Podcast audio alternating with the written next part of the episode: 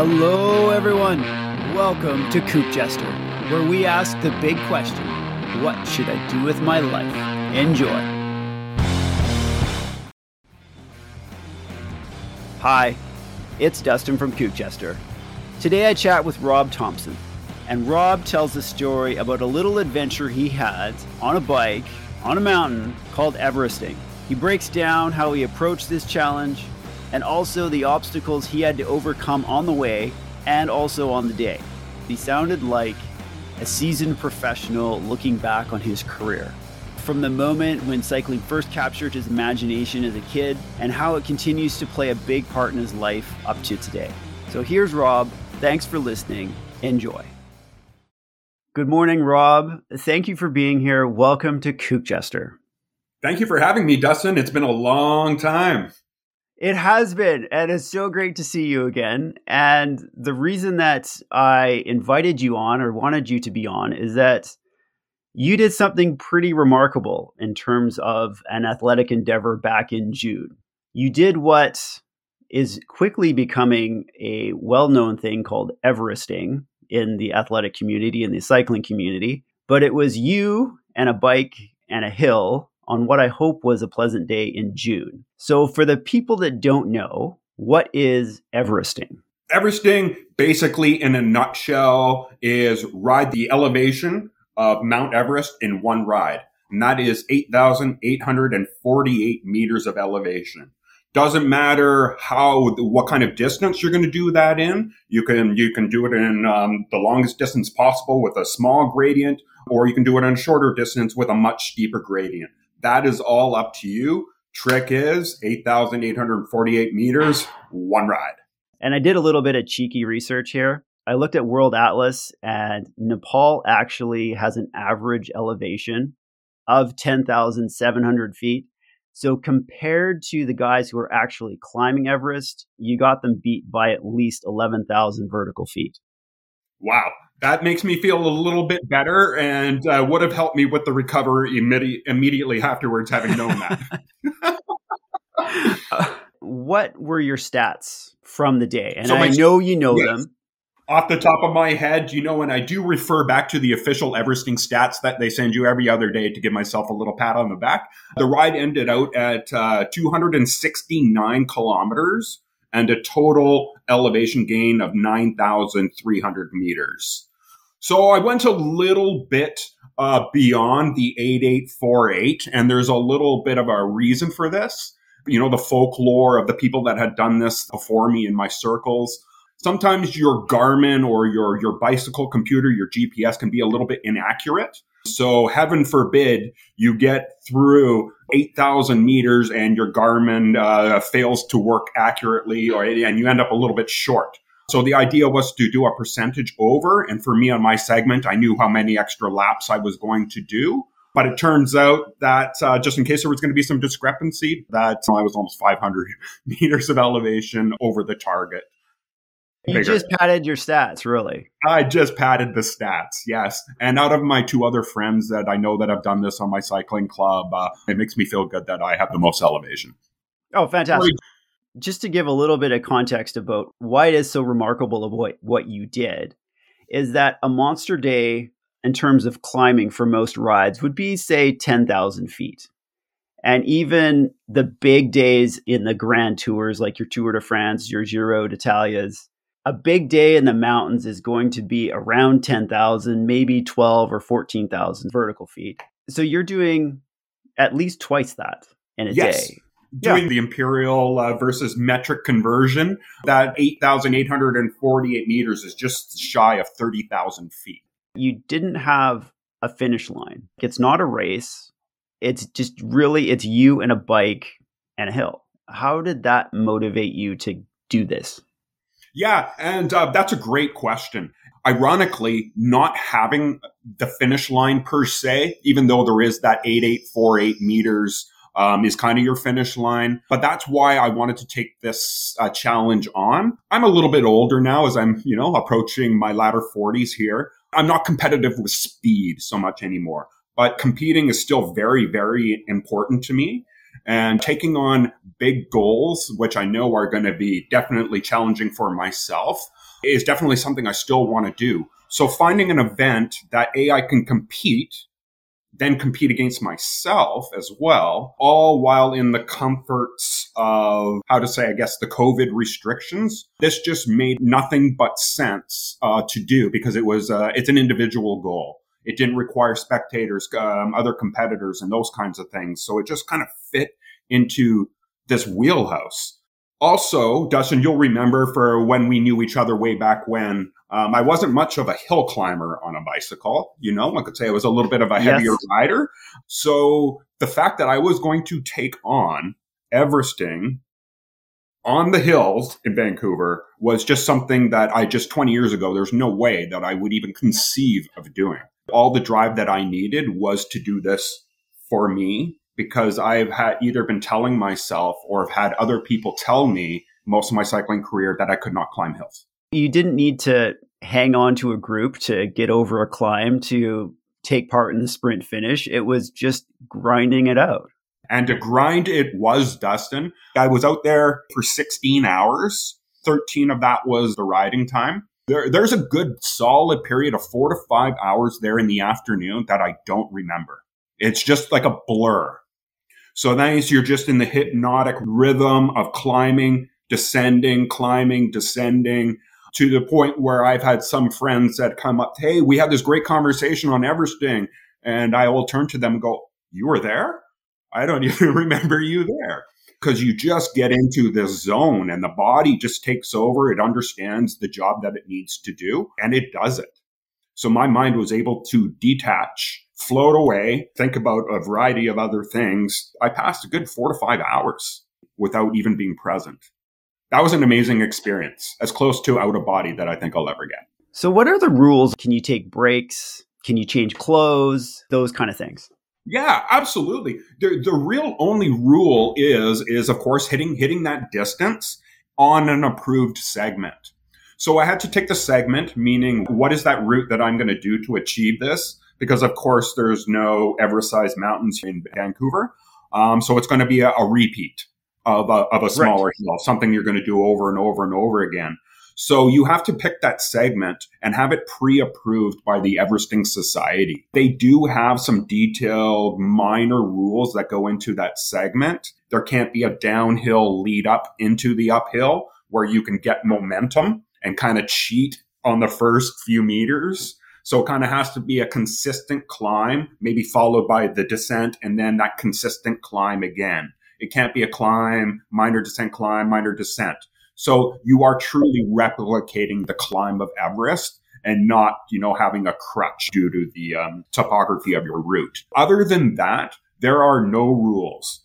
You have to complete it in the twenty-four hours. You can take okay. your breaks, as many as you want. As I just outlined, I took me sixteen hours to complete, but thirteen hours to ride. That three hours was spent taking a break, eating some real food, socializing with the people that came out to support me. That became very, very key to my success down the road, which was a big shock to me. So you mentioned your people there. Were you allowed a team of Sherpas, or how did your support group go for this challenge? Oh, amazing. Another another great question. I'm going to I'm going to start by just prefacing with the fact that I didn't tell really anybody I was going to be doing this. Part of me was really scared that I would fail. I would have to live with that failure with myself, my teammates, two friends and teammates that had completed this before me. I just didn't want to deal with that mental anguish. I'm going to preface that as well with, I was hit by a car while uh, training to do this in twenty twenty. That was my original goal, was to uh, hit this in August of twenty twenty, but climbing Cypress, I was hit by a car from behind and suffered some extensive injuries. Since uh, July twenty twenty-two, you know, still kind of finishing off on that rehab today, I needed a goal. I was seeing therapists six days a week for months. They give you some exercises to do at home, stretch at home. I don't know about you. I was always bad at that in my life. So I needed that goal to, so I would just stay on top of my rehabilitation. I put that Everesting on there. That just became that carrot that was being dangled in front of me all the time when I didn't feel like training. I didn't feel like stretching, didn't feel like care, taking care of my body. I would just think about, wow, okay, Everesting and doing what I needed to do that day to get there. I lost my train of thought. I was asking about your team of Sherpas. Oh, yeah, the team of Sherpas. Uh, the, what I'm really trying to communicate here, having anybody other than my wife there, like, scared the shit out of me. At the end of the day, if my friends weren't there, I would have failed. As I was coming up to the day, I realized that uh, I needed some support with some people handing me some water bottles or food while I was on the course. So I opened it up to a couple of my close friends who are very strong riders. Um, some who actually gave me some training tips, you know, for the winter going into it. And my really good friend deserves a shout out here, uh, Kelly Jablonski. He asked me if it would be okay to put it out to the group of our close friends who ride together. Yeah. And I said, okay. This was about a week going into it. I was warming up to the fact that, you know what, it's going to be okay to have a couple wheels to sit on. And it turned out to be of this segment that I did. It was one hundred five laps up Simon Fraser. And I believe I did one hundred one of them with at least one other person. I couldn't have finished it without those people. Those people became more and more important. Somebody laughed and reminded me after the fact that they, they were talking to me. And apparently I said to them, hey, I don't want to be rude, but I'm not going to talk anymore. I don't remember saying that. Sometimes I had some headphones in, sometimes I didn't, but I really enjoyed just having my friends around me talking and telling jokes, and I would find myself laughing at their jokes, just being part of the social aspect. I mentioned earlier about four to five hours just disappearing. That's where some of that time disappeared to, just like listening to my friends. You know, if I had to live and be present for those five hours maybe that I missed, maybe yeah. I wouldn't have finished. So sometimes you really, really do need a little help from your friends. A lot of it is that people just want to support others in their goals and just share in that moment. They're not looking for anything. They're just like, oh, Rob needs a domestique. Yeah, I could do that. Like, sure, I'll show up for a few hours.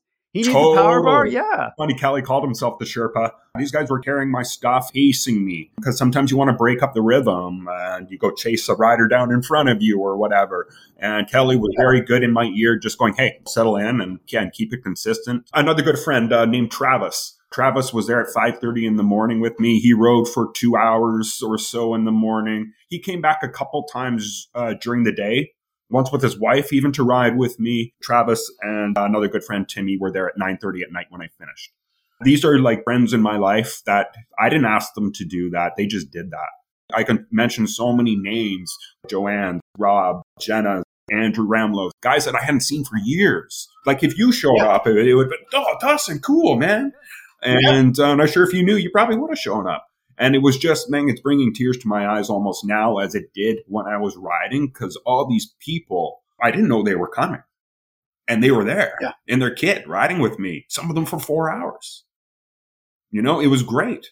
I also have to take this opportunity to give a special shout out to a B C Transit driver that was going to drive in one of the buses up to S F U. And he must have passed me a number of times. He would honk every time. He would give me the rock horns, the thumbs up. He apparently asked my support crew down at the bottom of the hill what I was doing, and he just gave the loco sign, you know. But it's just that little honk every once in a while, like from the bus, knowing it was a supportive honk. Powerful stuff. It just really reinforced to me the power of camaraderie and friends. And everybody loves the guy who's doing crazy shit, which, you, which you were doing that day. Yeah, yeah, absolutely. And people just get like really into it. My wife stood out there for fifteen hours. fifteen hours. My wife stood on the side of a road in the back of a car handing me food. Two or three hours into this, doing my, you know, the one eighty turnaround at the bottom of the hill. And there is my wife and uh, one of her friends there with huge signs that she had made. Like, go Rob, not uh, Ale Omi and Opie. Because, hey, those signs can get you in trouble. And I have no idea that my wife made these signs. And here there are people waving signs at the bottom of the road. It just, it made me feel like a Tour de France pro, you know, as close as I'm ever going to get. What was the craziest thing you ate that day? We've all been in those long endurance rides. And despite what all the energy bar manufacturers say, how great their bar tastes, after about three hours, everything tastes like cardboard. You know, having been a cyclist, a racer for a long period of time, I've had some experience with nutrition products, gels and bars and those kinds of things. So I knew this was going to be something that I needed to approach for the event. So, you know, believe it or not, I trained on nutrition. Doing seven day stage racing in Europe, I knew that my ability to take in gels was going to be at a low limit before my body started rejecting them.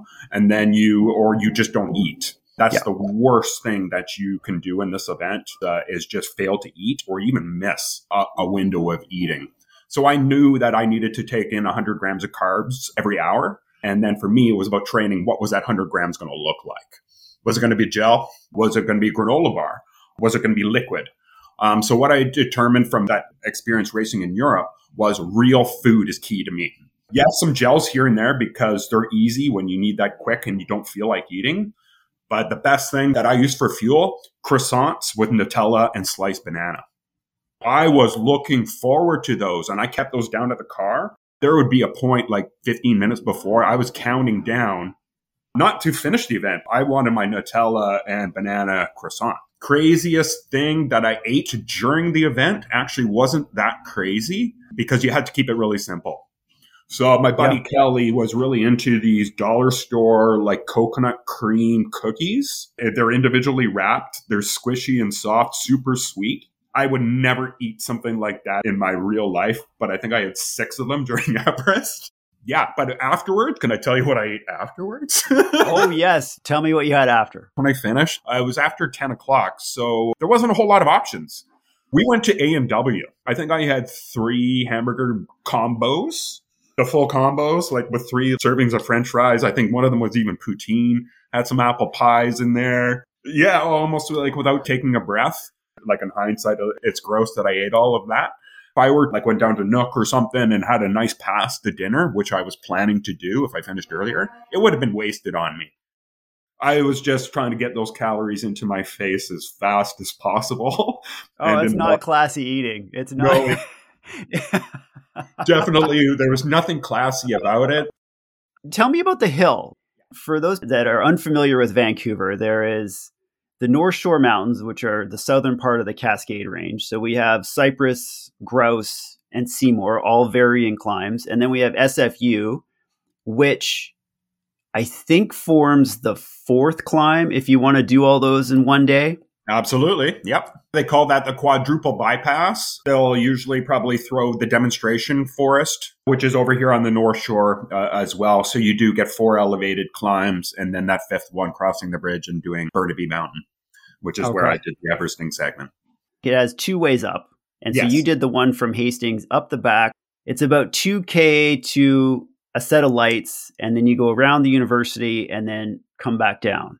How did you manage the light? Great question. I didn't. Out of that two kilometers to the lights, I used one point three kilometers up. And there is a left turn up Centennial Way that takes you up to the rest on the yep. top of Burnaby Mountain. Um, there's a left dedicated left-hand turning lane there. So I use that as my turnaround up at the top. So I did not have to negotiate that traffic light. Safety was the big, big concern, especially after being hit by a car the year before. My route had a dedicated bike lane. It was well lit. Did Cypress ever factor into Seymour? Yes. My friend Jordy did this first a couple years ago, and he did do it on Cypress, which equated to thirteen ascents up Cypress, which is just okay. over ten kilometer climb. It has some switchbacks, some flatter points on it. So it's about seven hundred to eight hundred meters of elevation every ascent.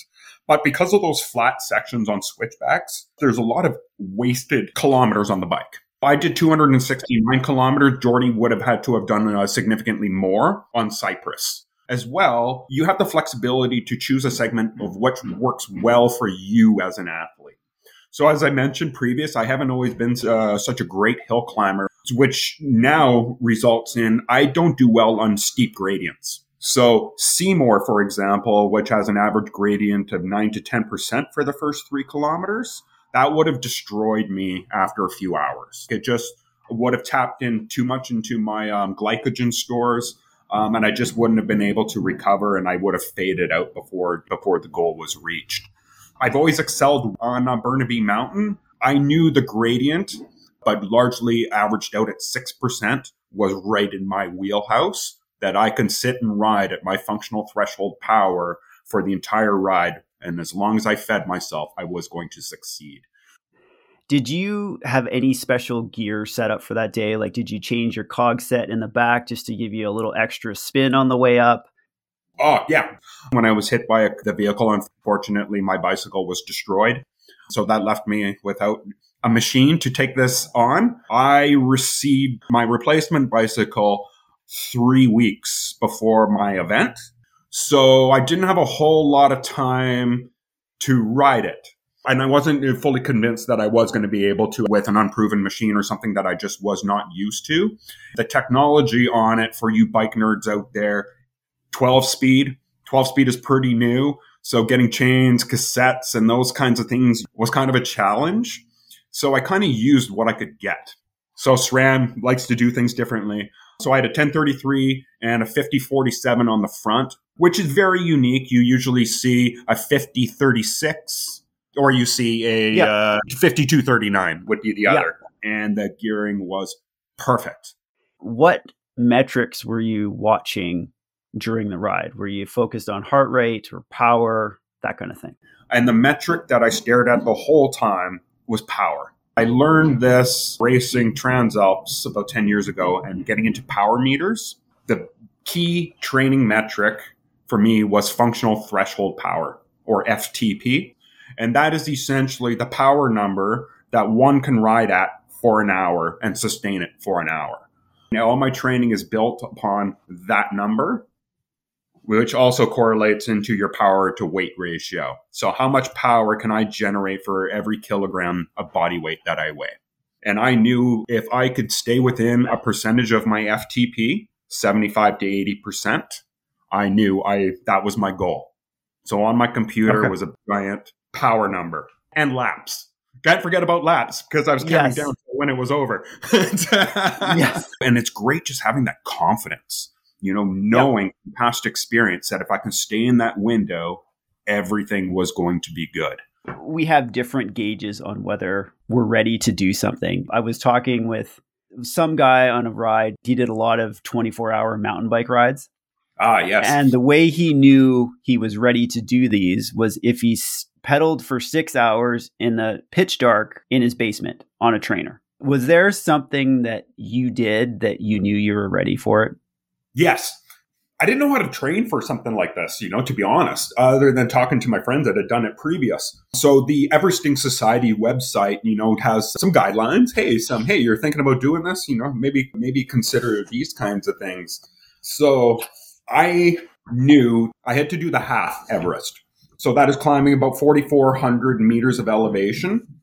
Essentially, once you do that, the body knows that it can take on the workload. So I did that with my friend Kelly, and it had a two-prong effect. It convinced me that my body was ready to go. Dealing with injury rehab and those kinds of things, I was not in a whole lot of pain coming off the bike after five, six hours. But when he told me as we were taking our shoes off, he was like, how would you feel about knowing you have to go do this all over again right now on event day? Being only halfway done, I'd have to do another half. Mm-hmm. Well, that almost broke me right there. Wow. All the confidence that I gained from doing the half Everesting that afternoon went went away because I was like, oh, I don't think that I can do that again. And, uh, and it wasn't my body. It was my mind. Mm-hmm. I don't think I could mentally take that on. All the little games you play with yourself and your mind, all the negotiating that you do in your mind. I know you know this, Destin. You play so many games with yourself. And I feel I had played all the games that I could possibly play with myself just to get the half. That was just about three weeks before the event. And I knew that it all from there on end, maintaining the train, the physical training, but it all had to be my mind. I needed confidence that I could do this. And that's where my friends and having people coming out to the event kind of started to creep in to the conversation for me. You know, all those races, you know, or who got me through the, va- the race was my teammates or maybe some unsuspecting competitors that I snuck behind. Yeah. The wheel. The mental aspect definitely uh, became a much bigger piece of this than I thought. So I can imagine after you finished this ride, you had a moment where you said to yourself, I'm never doing this again. But how soon after did the idea of Everesting part two kick in? On the drive home? Yeah, I'm done. Okay, never. No, no, no. Okay, no. yeah, yeah. yeah, maybe I could do this. I think on the ride home, it was, how can I translate this fitness that I have into my cyclocross season coming up this fall, you know? So nice. It was already, it was already moving on to the next thing. You know, hey, I'd accomplished this and it had built this up for me. Now, how can I take this and move it over to the next thing that I want to do? You are absolutely correct. I am never going to do the Everesting thing ever again. But you know what it did is opened up the door for me at forty-eight years old to what else can I do? And right. that is a pretty empowering feeling. So how do you feel doing something like this now at, you know, your mid forties versus say if you were twenty? I don't think I would have appreciated it when I was twenty. That's one of the great things about, I think, being older is your perspective. It just would have been another thing.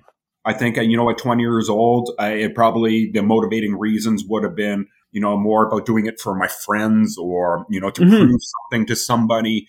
Um, knowing myself back then, that's largely what it would have been. Whereas doing it at this stage in my life, it was a process. It was a journey. Yeah, maybe it all came out of the the ashes of kind of a joke. The team that I raced for, my good friend Kelly, ordered me the wrong skin suit by accident for our teammate that had Everested. So Everesting has a gray bar that makes it recognizable. Our team uniform, he had made one for Jordy with a gray bar. He sent that one to me by accident.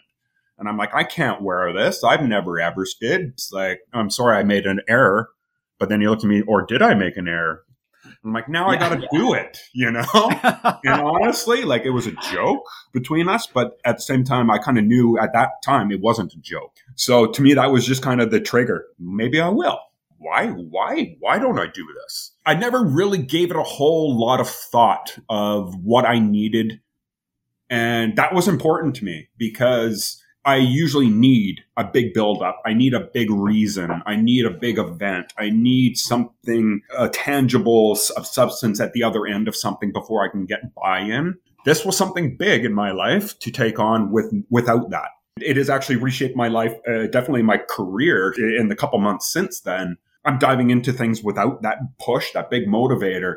And I'm seeing results out of that engagement, improved engagement. It's just I've had some great feedback from uh, resources in my life since opening up after Everesting. It was a, just a great experience to dig deep into yourself, strip down yourself and go, hey, you know, the only person that's going to get me through this is me. I mean, I almost look back in shame that it took me this many years to learn those lessons. Yeah. You led into a nice question there. It Sometimes our strengths and weaknesses don't really reveal themselves until they're late into something pretty serious. Definitely that weakness was uh, that mental training. Once I got to the halfway mark, I remember stopping for the first time at the car and I look at my wife and I said, I got a thirty percent chance of finishing. I don't think I can do this. My tr- physical training had come up to that point and it just, it creeped into my head. I got to do this all over again. And I just had all of this doubt. So I actually sat at the car there for, I think, twenty minutes, much longer than I had ever anticipated. Had some food, chatted, and then started out again. The next time I stopped, about ninety minutes later, it was, I have a seventy percent chance of finishing, then an eighty percent chance of finishing. Then I'm like, I got this. No problem. Mental was the weakness. Overcoming was uh, the strength. And I've used that word a lot, uh, maybe since the car crash or car accident, getting hit there in twenty twenty. And having my body beaten up because I felt mm-hmm. I had to overcome some injuries. I had to overcome myself. I was my own worst enemy on Everest. That halfway point, I could do it. I knew I could do it.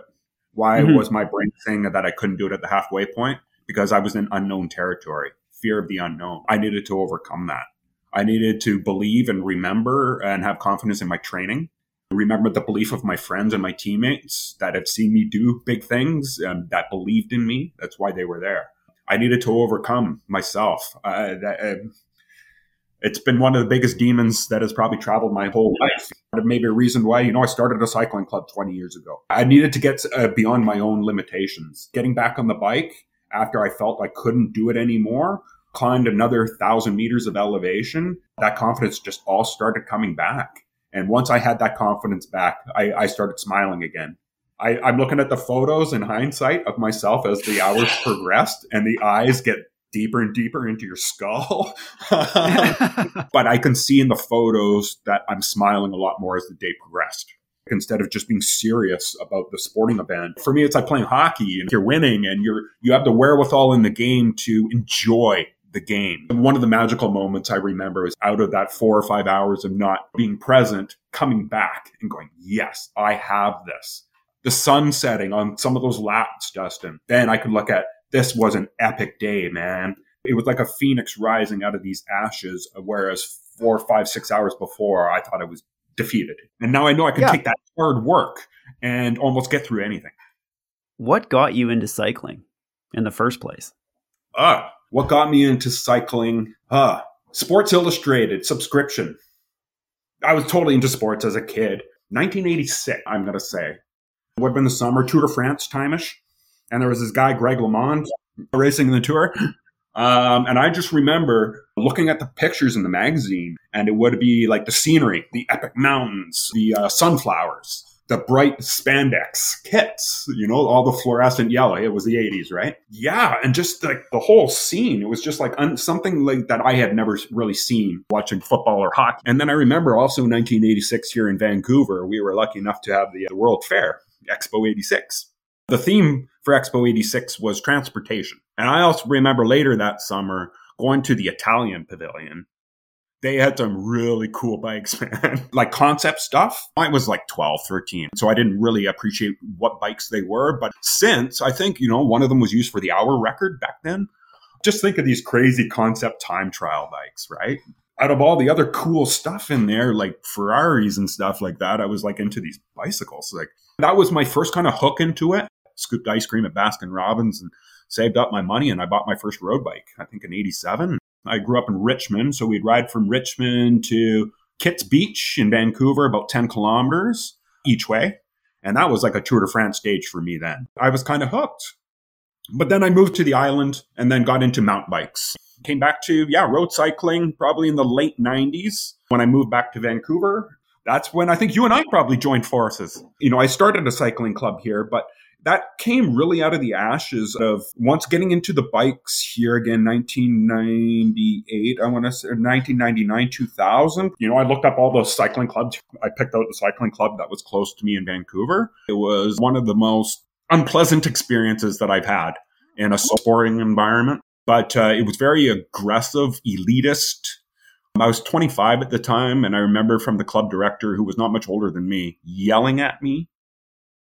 I had never seen a criterium race before. I uh, drove after work to go to U B C to see the Tuesday nighter, showing up to watch the race and wearing my shirt and tie from work. And then the club director coming up and yelling at me because I wasn't in my kit and I wasn't racing my bike, and kind of called me a wimp and all of this kind of stuff. You know, I was like, wow, you know, this is what road cycling is all about.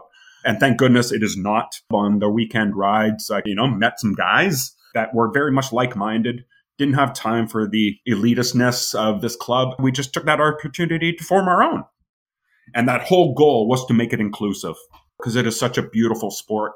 You can see what it's all about, make cycling what you want it to be without having to deal with any of that B S. I like to think we were pretty successful at that for a while anyway. But because that's how we met, was through yeah. C V C or Central Vancouver Cycling. Yeah. And I came in at about... I mountain bike raced when I was a kid, but it wasn't until my late twenties where I said, oh, there might be something here. Let's check it out. So like you, I was searching for a group of guys to ride with and learn from. You were very pleasant and welcoming. And it's like, well, okay, we'll just come out for this ride to see if you fit.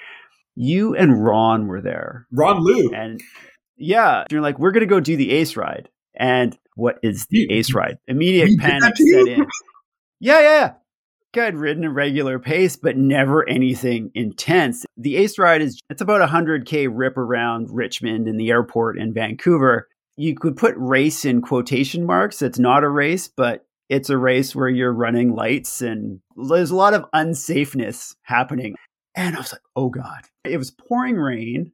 I think I got dropped within the first five K. This is going to be a long day. And then at the end, you're like, okay, welcome to the club. I didn't do anything. I imploded.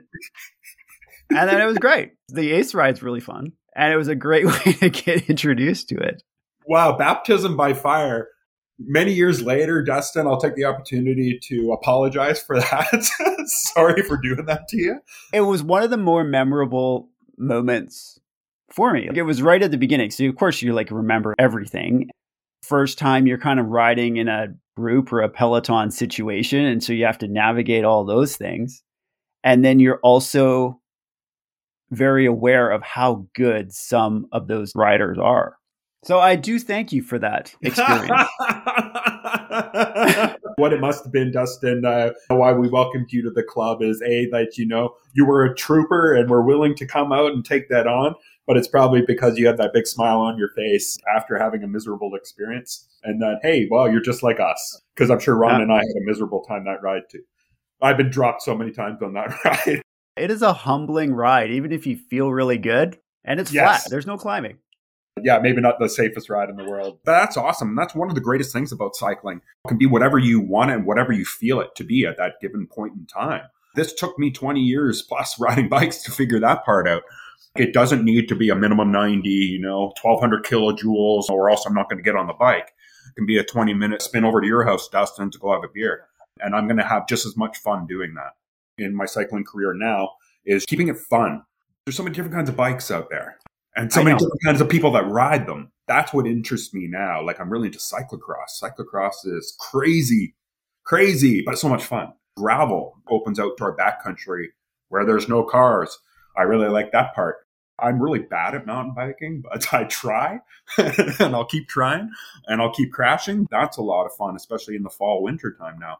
And I just love the the social aspect of cycling, but I also like going out by myself. That introspectiveness, that quiet meditation. I'm a pretty uh, high energy guy. You know, you could even argue anxious, but the bike to me, you know, balances out the mind. It brings peace in my life. It's that physical outlet. I can't talk enough about all of the great things that cycling has brought to me. Hopefully your listeners can find that thing in their life that brings them so much joy and gives back to them every time you do it. That is a fine way to wrap up. In asking this, I also know that it would have added to the insanity of your Everesting. But if you could have one song on repeat while you did that whole thing, what would it have been? Oh, that would have been crazy. Not only are you doing one hundred plus laps, but this song is just, you're like, I am not getting out of this loop. Yeah, yeah. Uh, but I did have this one particular song, and I did have it on repeat a couple times. And that's going to be Walking on a Dream by Empire of the Sun. Cool bop, nice beat to it, uplifting. Being a former spin instructor, it has that good R P M cadence to it. It's light, poppy, and then Luke Steele, the lead singer of the band, kind of had to go through a reinventing of himself, his image, and his band. And I always related to that, that he kind of came up with something. His band, Empire of the Sun, is born out of the ashes, out of something else, and I think he's a lot happier and more successful as a result. So I take a little piece of that away for myself. Definitely Walking on a Dream, no doubt about it. And I probably listened to it four times on that ride. Rob, I really want to thank you for doing this. It was, it's awesome to see you again. Let's plan a ride. And it won't be in Richmond this time. I promise. Now you can just go crush my soul on the North Shore. Thanks a lot, Dustin. Thanks, Rob. Take care.